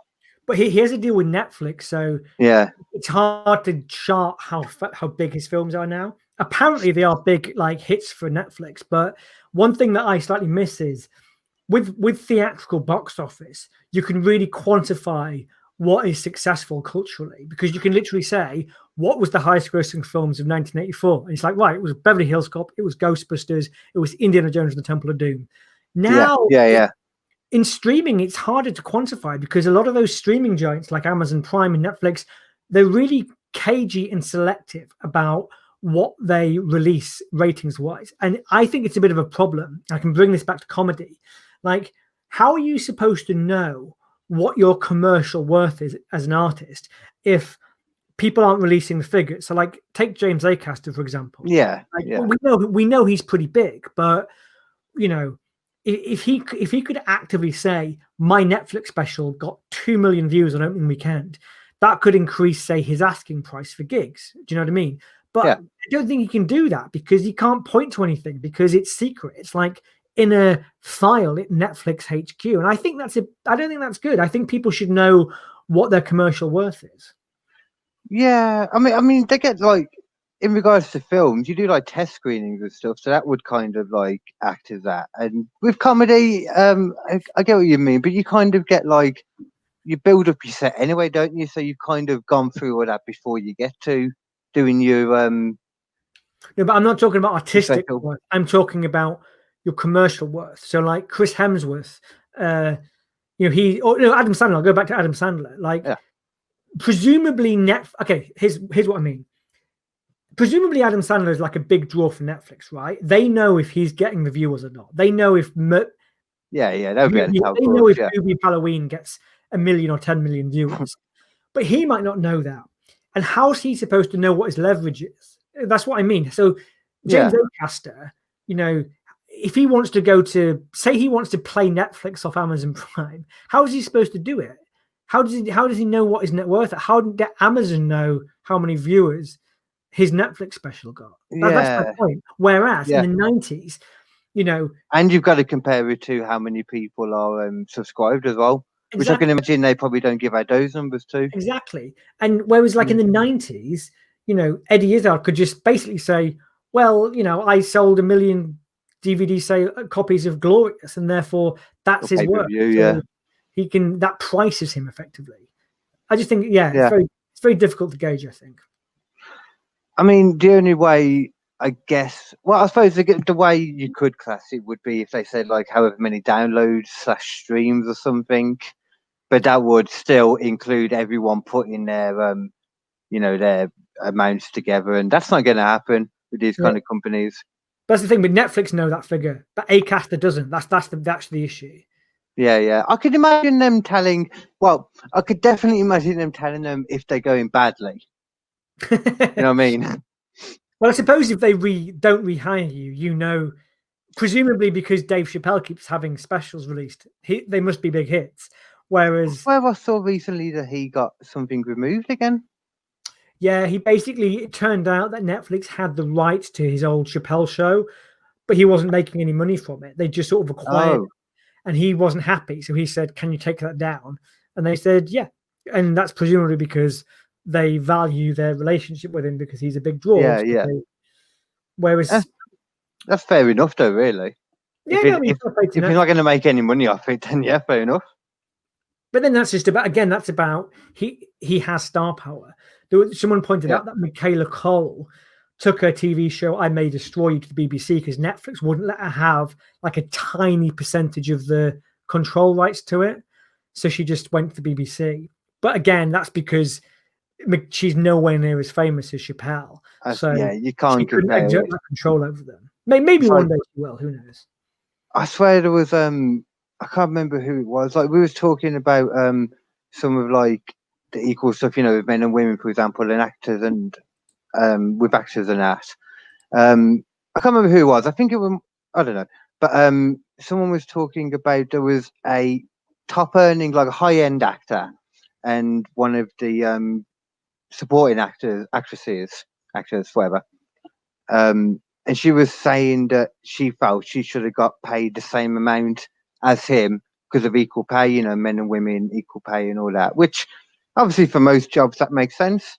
But the thing is, they're missing here, which the interviewer, um, or podcaster at the time brought up, um, is that they're not the same thing. Like you know, one of them ignoring the fact that they're one's the support and one's like the main act, like it's all about how big they are, which is exactly what you were saying. Yeah, it's gonna be tricky. This so a good example of this is um, Claire Foy played the Queen in The Crown, who is the main character in The Crown. Yeah. Matt Smith, who was playing her husband, got paid loads more. But the thing is, Yeah. at the time, I actually have some sympathy for Netflix here because at the time, Matt Flicks, Matt Flick, Matt Smith was a bigger star because he was Doctor Who. So he exactly, paid- it makes sense. so I remember he- this, yeah. yeah, so he, I actually think, yeah, I mean, there was a more egregious example, I think, where Jennifer Lawrence got paid lots less than her co-leads in American Hustle, the film with Christian Bale, and and that seems a bit more egregious because it's like, well, she's in the Hunger Games, that's as big as Batman, um, so yeah, so I, I think there is an issue with it uh, in terms of Yeah. what they get paid. But I know what you mean. Sometimes it's not Yeah, yeah. necessarily a sexist thing. It's just it's just simply Matt Smith's more famous, so he gets paid more. Um, and I suppose when it comes down to it as well, it go it's um more to do with like their agents or whatever, isn't it? With the acting stuff. exactly. And if I can make a, con- a potentially controversial statement, um, Celebrities do love making their controversial statements. So. well, no, it, it, it, is, it is documented that women tend to make more um, logical decisions in terms of pay demand, whereas men tend to just be more fucking ballsy. So men tend to be a bit more like, I'm just going to ask for 10k more than the asking price here. So then when they meet them halfway, they get more. Whereas women are a bit more like, I'll add a couple of thousand on because that makes sense.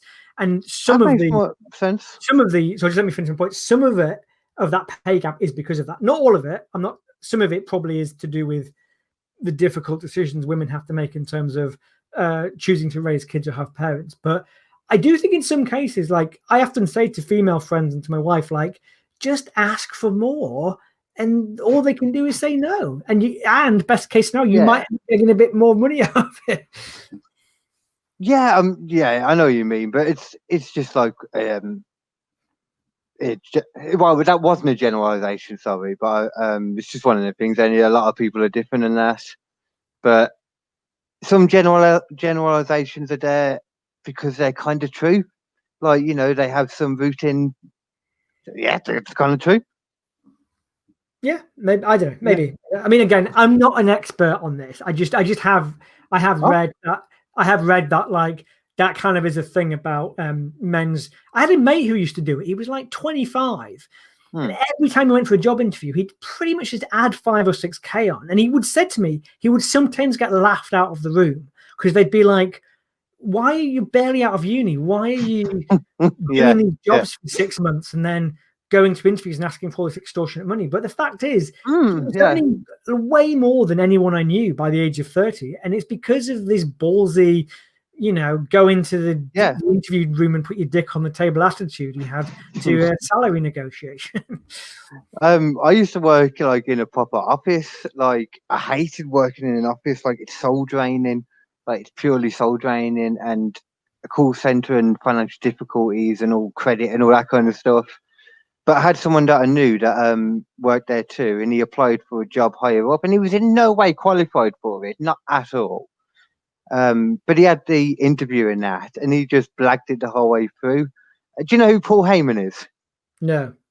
Oh, he's like a wrestling manager person, but he just like he's a really smug person. Like uh, imagine like Ricky Gervais, really smug when he wants to be, you know.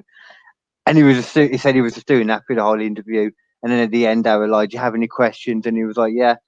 When do I start? Like as cliche as it sounds, you know, Yeah, but yeah, it, it's the ballsiness, and that could it could go one of two ways. It could be like, it worked. what a dick, or they could be like, I love it. This guy's got huchbar, kuchbar, whatever the word It is. worked, man. Yeah, it worked though. It got him like a good paying job. Yeah, no fair play to him. Yeah, Um, yeah. I've always thought I think I'm one of those people that's better at interviews than I am at doing jobs. Um, Yeah, I agree. Same. I got uh, I got promoted really quickly in my last job and into like a managerial role. Um, and I never thought I was one of the best people at doing that job. but I just think I'm just one of those guys that's quite good at confidently expressing myself in an interview scenario. For some reason, it doesn't make me nervous. I quite enjoy the challenge of it. Um, yeah, it's some of the trans. uh, I mean, I I appreciate that as well. Um, it's quite similar too. Um, it's something that kind of transitions well into comedy. I never really thought about it before until you said it, but it, oh, until you were saying that then. But yeah, it, it makes a lot of sense on this because we are literally, and in the interview, you're talking yourself up, you're showing off a little bit. Yeah. Um, on stage, we're doing the exact same thing, just turned up a bit more. One thing that I'm trying to work on is for some reason, so I, I emceed a gig in London for 18 months before I came up here. And um, I found it really hard to get out of my own head when I emceed in a way that I didn't when I was doing my own stuff. And I think it's because I put this pressure on myself to be like, oh, the MC has to be witty. They have to have good comebacks. So, what I do you, think- what kind of, how in your head do you mean then? I just mean, I think I just needed to let go and enjoy the conversation with the audience as if it was a normal conversation. And then if something funny came out of that, fine. Whereas I was being a bit like, like literally thinking, what's a funny thing I could say here? Yeah, It's yeah, like yeah. not good. Like I've never thought that in this conversation with you. I've just tried to have a natural chat. And Yeah, I think Forgetting that it's just, sorry, forgetting that it's just sometimes just talking and then you're just kind of funny as you say it, you know. Exactly. We had um we were quite lucky in that we got some fairly big names to come down to that gig. And I remember once, have you ever seen the comedian Abandoman? No, but it sounds familiar. Abandoman is an Irish rapper who basically Oh.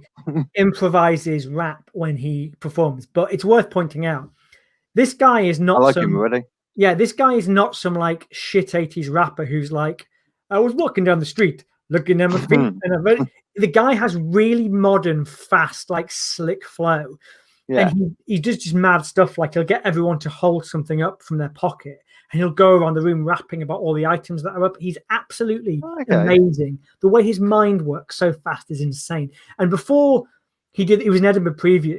And I, he was like, I was like, oh, I'll introduce you. And he was just like, he's really like, he's very cool the way he talked. He was like, yeah, man, just you get up there and you do your thing, you work your magic. I just really felt like I Super really wanted zen. to just like burst out crying and be like, Mm. hey, I have no magic. I'm not you, for God's sake.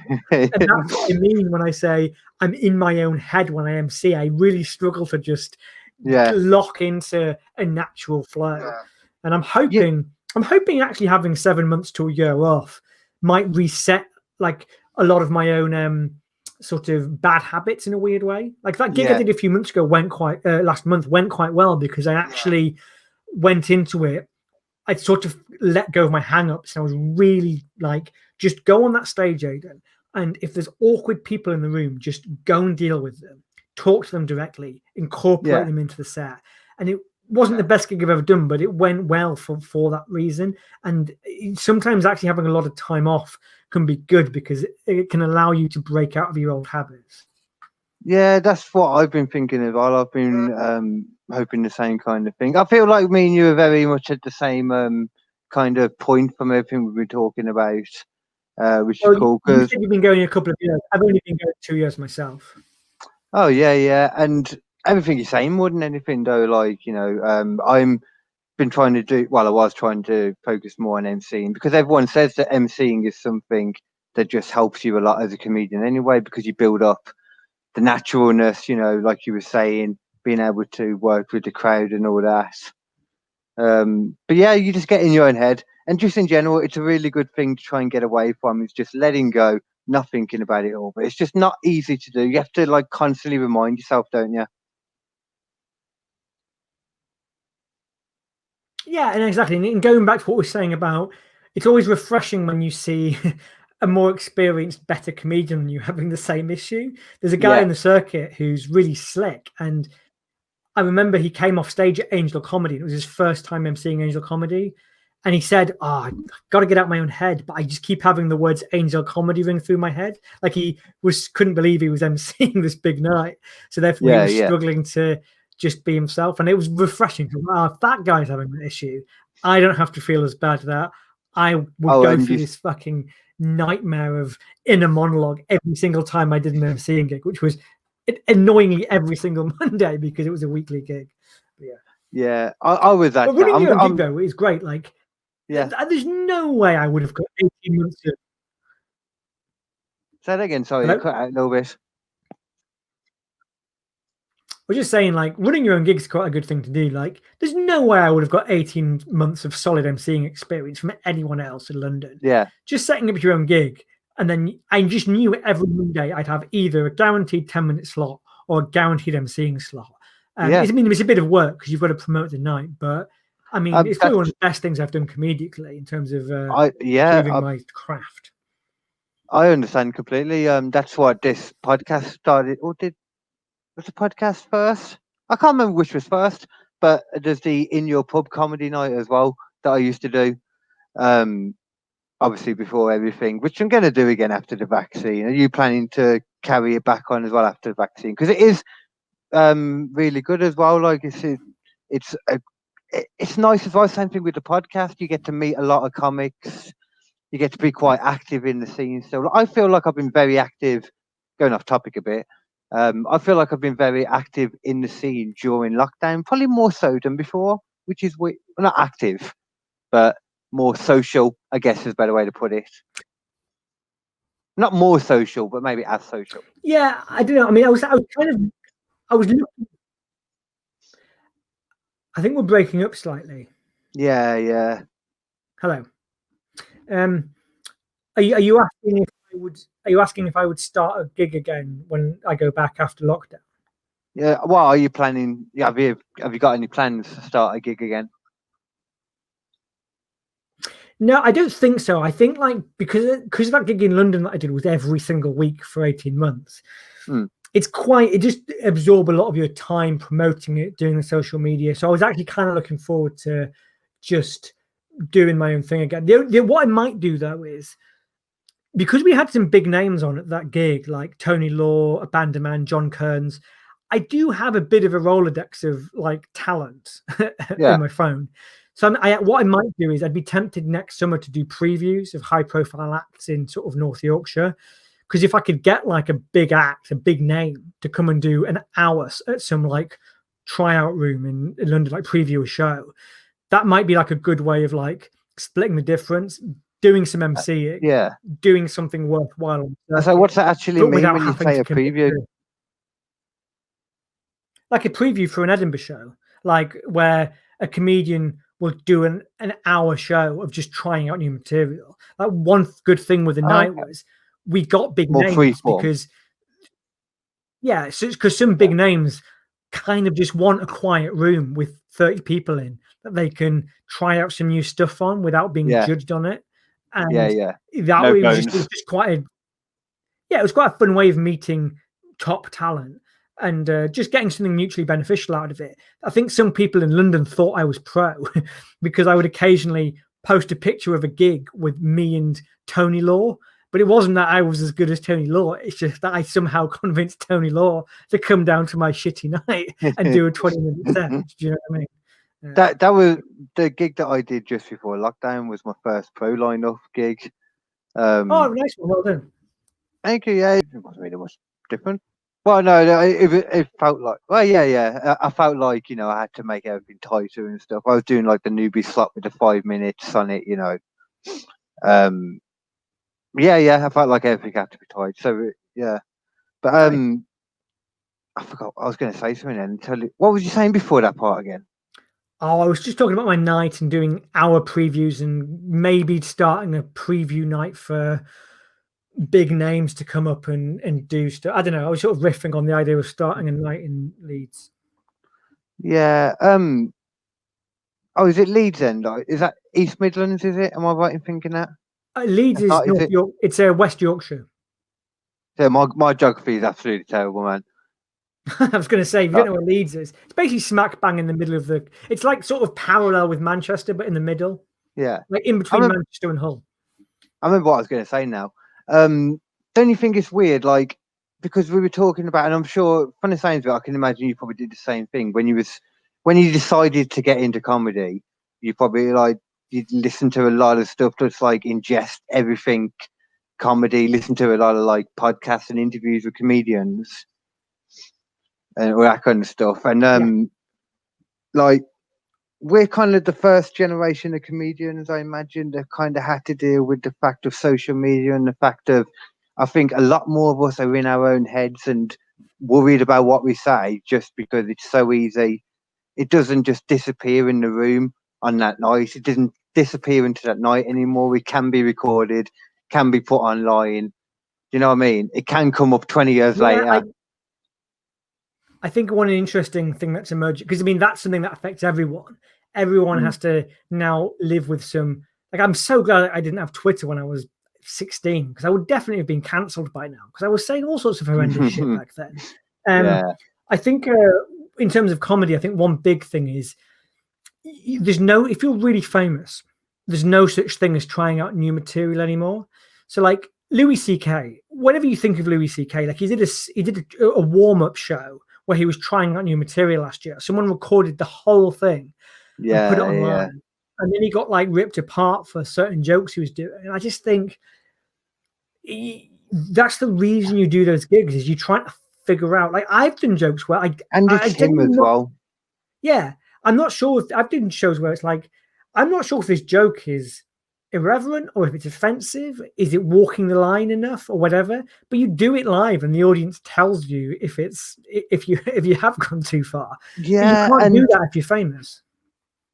Yeah, and most things like you know, if it's going to offend someone, or if it could offend someone, sorry, it's um, there's a word for it, and it's escaped me. Um, it depends, you know. Different people could be offended by different things, so it's not like the same. It shouldn't be the same for everyone anyway. So I've never fully got that anyway.